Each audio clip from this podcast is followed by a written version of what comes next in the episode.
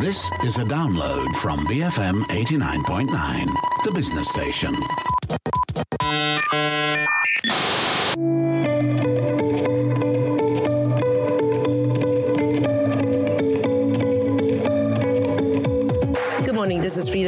Listening to Her Vantage, and this is where we speak to women of influence and leadership. I've spoken to this young lady before, and uh, but on a different topic. But now, ahead of Safer Sport Day on August 8th, I'm here with Sarina Sundara Rajah, one of the four gymnasts who gave us a gold medal at the 1998 Commonwealth Games, who is on a mission to advocate for a safer sports environment in Malaysia. As Sarina is also the founding principal of Sarina Rhythmic Gymnastics Club, SRGC. Good morning, Sarina. Good morning, Freda. So I know this is something uh, that we've been talking about, you know, for a long time. But why is this cause so personal uh, to you? Um, well, first of all, thank you, Freda, for having me on BFM once again. Um, I'm very grateful for this opportunity to speak on Safe Sport. Why is this um, cause so personal to me because sports have shaped me. Um, I've been in sports for almost 28 years now. My experiences through rhythmic gymnastics are what made me who I am today. And I cannot imagine myself where I would be or what I would be doing without sports in my life. The necessary qualities and principles of sports have made me a stronger person and has helped me through difficult times. Um, it has also led me to realize my passion for coaching young girls at SRGC. But unfortunately, um, sports can also be a high risk environment uh, for misconduct, um, including physical and sexual abuse. And these types of abuse, um, they have a long-term damaging effects um, on a child's physical and psychological uh, well-being. And being a victim of sexual harassment and abuse myself, um, I've experienced and fully understand the lasting impact um, associated to abuse. I grew up hating myself and thinking I caused it and I deserved it. Um, I didn't want it to happen to another child or an athlete, I want them to know that they're not on their own. Hmm. So um, this is why um, safe sport is very important. Right. You know, we've been hearing of incidents of harassment not only on a global scale, but here in Malaysia. Why do you think they've only come out on the surface now? Freda, um, I believe the broader societal uh, changes have influenced the safe sport movement worldwide, um, including the Me Too movement and the highly publicized um, cases of athletes' abuse. A prime example is the Larry Nassar case um, that shook the sports world to its core. Um, former Team USA gymnastics doctor uh, Larry Nassar, he was sentenced to um, 60 years in 2017 on child pornography charges, and in addition, uh, he was sentenced um, to 175 years in 2018 after pleading guilty to seven counts of criminal sexual uh, conduct. And at mm. the sentencing, um, 156 victims they spoke, recounting mm. similar stories of how they went on um, to receive treatment for sports injuries only to be sexually assaulted and told it was a form of treatment. Right. But However, there are just too many silent sufferers. For every survivor who chooses to come forward, uh, many mm. others do not, Freda. Many right. athletes, um, they stay silent for many reasons. They don't mm. go public until years after the alleged yeah. um, abuse takes place. So many right. people listening to these victims, they wonder if it was so bad, then why didn't you say something earlier? Or if it actually happened, um, you wouldn't have stayed silent for so long. But the mm. truth is, um, that many people hide their abusive experiences from others. Um, mm. It takes a lot of courage to come forward. Um, yeah. It's one of the most difficult things for a survivor to do. And every survivor who continues to speak out is doing so at the cost of um, having to relive the experience. I'll give you an example. Um, a friend of mine. He's a former Malaysian swimmer and he decided to come forward after 20 years claiming of being sexual assaulted as a minor athlete from the ages of 10 um, to 17. And among the experiences he had to relive uh, were the frequent forced oral sex on a mm. senior official and being on the receiving end as well.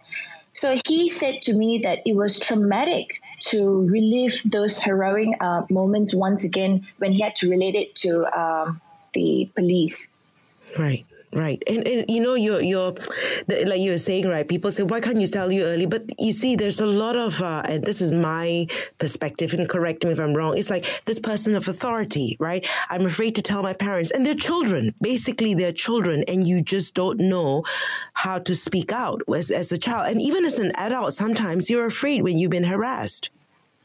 Exactly, because the fear of retaliation as well. Hmm.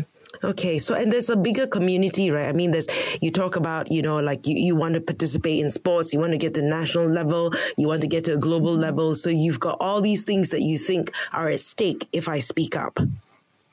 Right, being dropped from the team or being cut from funding. Um, that's you know the few reasons why athletes are afraid to speak up. Right. So all these things that people don't don't know and are not aware of, there are all these other repercussions as well. Now, um, do you have any statistics? No, we hear these stories, but you know, I don't know if there are any statistics around this, or you know, we just sort of like make sure that we make sure that sports is a safe environment. In Malaysia, um, in 2017, um, our youth and sports minister they conducted um, a sexual harassment uh, committee. Mm. Um, a task force, sorry. Mm. So um, these findings uh, they remain unpublished, and uh, also uh, two months ago, um, the Ministry of Youth and Sports have also uh, conducted a similar survey to understand uh, what is the prevalence um, of sexual harassment and abuse among our current athletes and also mm. former. Um, right. Also, these uh, findings they still remain un- uh, unpublished. So they um, so these facts and figures are very difficult to um, find out, especially in Malaysia. Right. Okay. Now you know in Malaysia the anti-sexual harassment bill has been passed. Isn't that enough? So in Malaysia, there are no comprehensive uh, protective laws in sports, um, leaving our athletes vulnerable to sexual harassment and abuse. And the implication of not having a law to deal with these specific crimes is that these crimes carry on with uh, impunity. When coaches are found to have abused athletes, there are no consistent standards for sanctions across sports. So many coaches tied to abuse are still coaching today. The right. current system of um, weak enforcement and uh, inconsequential sanctions must change because in some extreme cases, that system has allowed um, alleged serial abusers, some of which are accusations of abuse that did not produce convictions, to return to their sports. So, relevant sports authorities and governing bodies, including their board members and executives, should be held accountable for these failures. And without substantive uh, consequences, everyone in sports will not change their behavior and continue to resist um, any efforts uh, towards right. fostering a safe sporting environment for all. So the Malaysia Safe Sport Act um, seeks to address the problem of sexual abuse of minor and amateur athletes in sport. And this law, which um, enacted in the US, has been proven to be effective and already had a major impact on um, athlete safety since its formation in 2017. Mm-hmm. Um, so a few things about the act is is there'll be new measures to improve um, sports organization accountability, um, better governance practices within the organizations, and increase athlete representation in the sports system. So the Safe Sport Center, charged under the Act, uh, provides a safe and independent place for victims and witnesses to of abuse to report incidents. Um, the fact that sexual harassment can be perpetrated by coaches, other athletes or other parties involved in training and supporting athletes, it is important to establish um, clear guidelines about their roles, their responsibilities, and uh, appropriate relationship boundaries. So that's when the Safe Sport Code um, comes in. The code is a group of specific policies that collectively uh, promote a safe sport environment by communicating um, expected standards of behavior. So, as you can see, Freda, um, the proposed Safe Sport Act um, is a separate entity and it's a positive step forward for the entire Malaysian sports uh, system and with the ultimate goal of protecting our athletes from abuse and misconduct. Right. And I want to talk a little bit more about that, this code, uh, possibly some scenarios. And in just a moment, I'm here with uh, Sarina Sundara Rajah uh, talking about Safer Sport Day. Stay tuned to Her Vantage, BFM 89.9.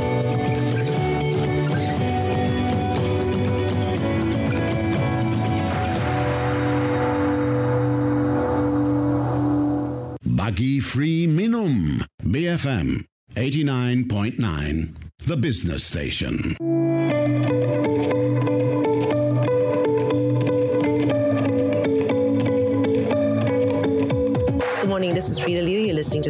This is where we speak to women of influence and leadership. Sarina Sundara Rajah here. Uh, she's from the Ser- Sarina Rhythmic Gymnastics Club, but she's talking about the Safer Sport Day, uh, which is on August 8th. Now, the you know, you were talking earlier on about the code of conduct, right? And when you talk about the code of conduct, it not only safeguards athletes, but also coaches and the whole sporting community, right? Um, because it's, it's sometimes you know you the, the coaches don't want to be wrongly accused as well but so long as we have code of conduct it protects everyone. Can you give examples or scenarios where it safeguards everyone? So another painful revelation um, was reported recently um, involving a minor athlete and a coach so this martial arts instructor, he has claimed trial um, at the sexual crime court against children on 10 counts on sexually assaulting an underage student under his um, tutelage earlier this year. Mm. So he um, allegedly committed offenses on a 13 year old girl by touching parts of her body for sexual purposes at a house in Selangor. And a conviction under the Act uh, carries a maximum jail term of 20 years and whipping for each charge. Um, but to prove conviction um, for this kind of cases um, can be difficult. Could we have prevented it? Yes. So, one of the most effective ways to reduce the risk that your child will be a victim of sexual harassment or abuse is to set boundaries, Freda. The responsibility is always with the adult to establish and maintain appropriate boundaries during all activities and interactions with children, including electric communication. Because it can be difficult to respond to a situation where you notice a coach and athlete relationship that appears to be inappropriate because mm. there's no comprehensive um, a, a code of conduct for appropriate behaviors and language to engage with athletes that represents best practices in sporting activities. So, to create boundaries and consistency, um, Safe Sport Malaysia has urged the Ministry of Youth and Sports to develop a national code of conduct to prevent situations where misconduct in sports can go unnoticed. Right. Okay. Can you give me an example? For example, uh, say, uh, you know, when the the coach should always you can't travel with the coach alone, that kind of thing. You know, what what sort of things should we be looking at? So we should be looking at um, travel consent. Mm. So when an athlete and a coach is traveling um, abroad for training or a competition, then there should be consent um, by their parents if it's uh, if it includes a minor athlete and also um, hotel accommodation. I've heard so many stories, Freda, whereby uh, female athletes are. Uh, arranged to be sleeping together in the same room with a male coach. So, mm. this kind of things um, can be prevented if we had um, a safe sport conduct um, right. in the first place. Mm. Okay, and even like uh, uh, what do you call it, checks and all that. That some somebody should be present. So sometimes we just take it for granted. We say, ah, the coach is good friends with, you know, they're really mm-hmm. good friends with the with the athlete, and so. But these are the things um, because you also don't want the coach to be wrongly accused as well. Right. Yeah. Yeah. So okay. the act uh, does not only protect the athletes, um, but also mm. the coaches, administrators, um, mm. parents. So this act is a comprehensive um, legislation that protects um, everyone in the sporting community. Hmm. Okay. So you talk about the code of conduct, right? Is there a is it a long list? It is a long list, uh, but I'm happy to say that um, yesterday the Ministry of Youth and Sports, um, they've conducted a workshop um, to develop the Safe Sport Code, and they have um, brought in many stakeholders. And uh, I'm happy to say that we are moving on the right direction to have the Safe Sport Code um, before the Act. Right. Um, so, in the Code of Conduct, um, the, the Safe Sport Act will strengthen oversight functions and ensure all sports organizations adopt and adhere to this um, standard safeguarding policy. So the code is um, a key standard um, governing athlete safety rules and practices for the Malaysia Olympic and Paralympic committees, national governing bodies, and adult participants um, under their purview. So in the code, it defines uh, prohibited categories of abuse and misconduct including but not limited to one-on-one adult and minor interactions in varied settings and, and circumstances. Um, they also set out standard and expectation of behavior for everyone involved. Um, that includes athletes, parents, coaches, administrators, staff, volunteers, and even spectators. So this mm. codes uh, of conduct and policies are intended to provide a minimum basis of required standards, placing special responsibility upon coaches and any adult with authority over a minor athlete's training and competitive um, activities. So, this may include um, added standards specific to each sport. Right. You know, I understand you you hope that this will be tabled as an act. How soon do you hope to get this happening, and what kind of support are you hoping to garner, uh, and from whom?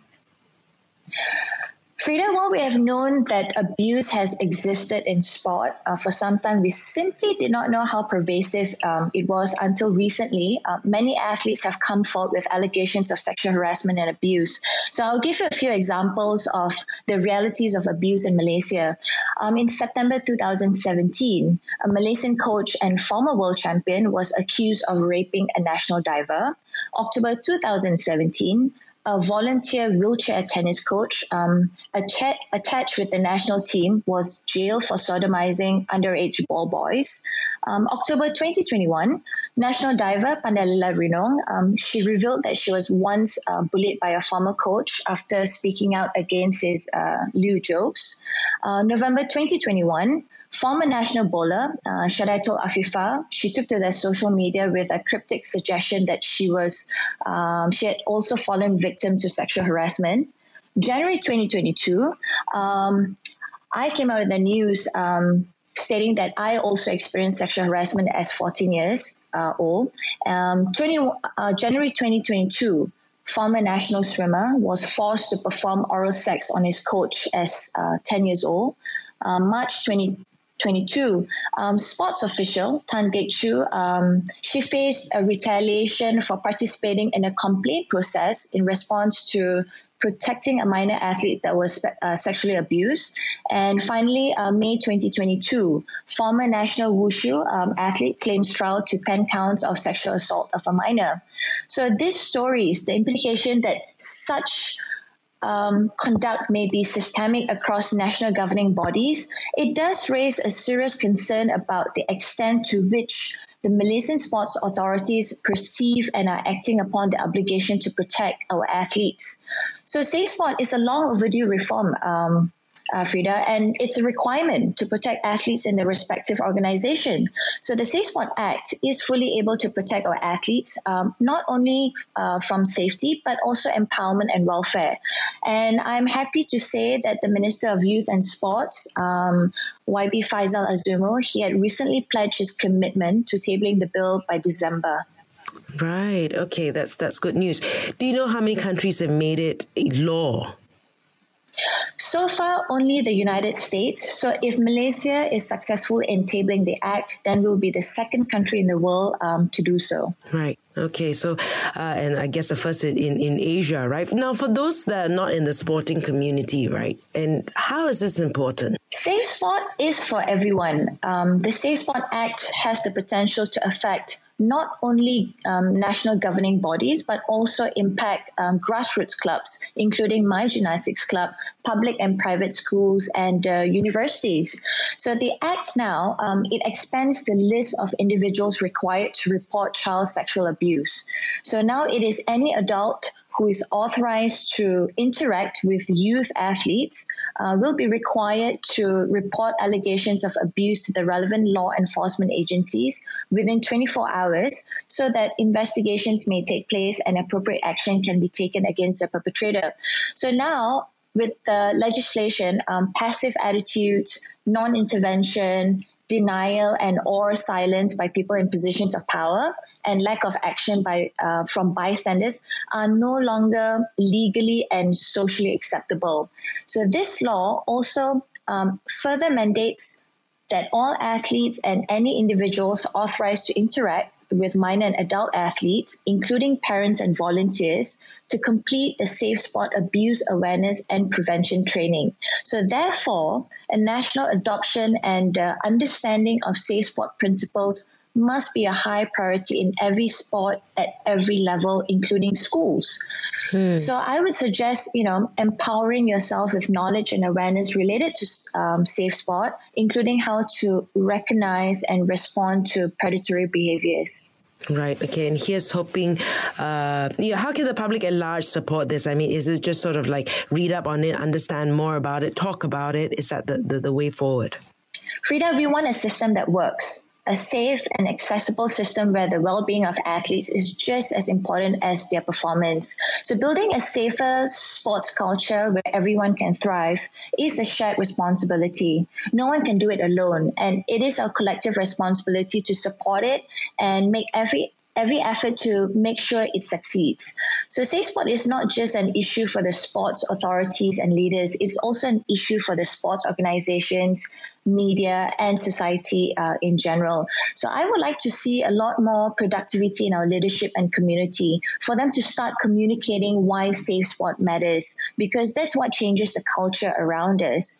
Um, I'm also very grateful to the media um, who have been working very hard to keep stories of safe sport in the news. Um, um, we are grateful to the Vibes, NST 2213, Malaysiakini, Bernama, BFM, and Astro in helping to attract and nurture a loyal audience um, for Safe Sport. Right. All the best and hope uh, this gets passed uh, in December this year. I was speaking to Sarina Sundara Rajah ahead of a Safer Sport Day on August 8th. You have been listening to Her Vantage, BFM 89.9.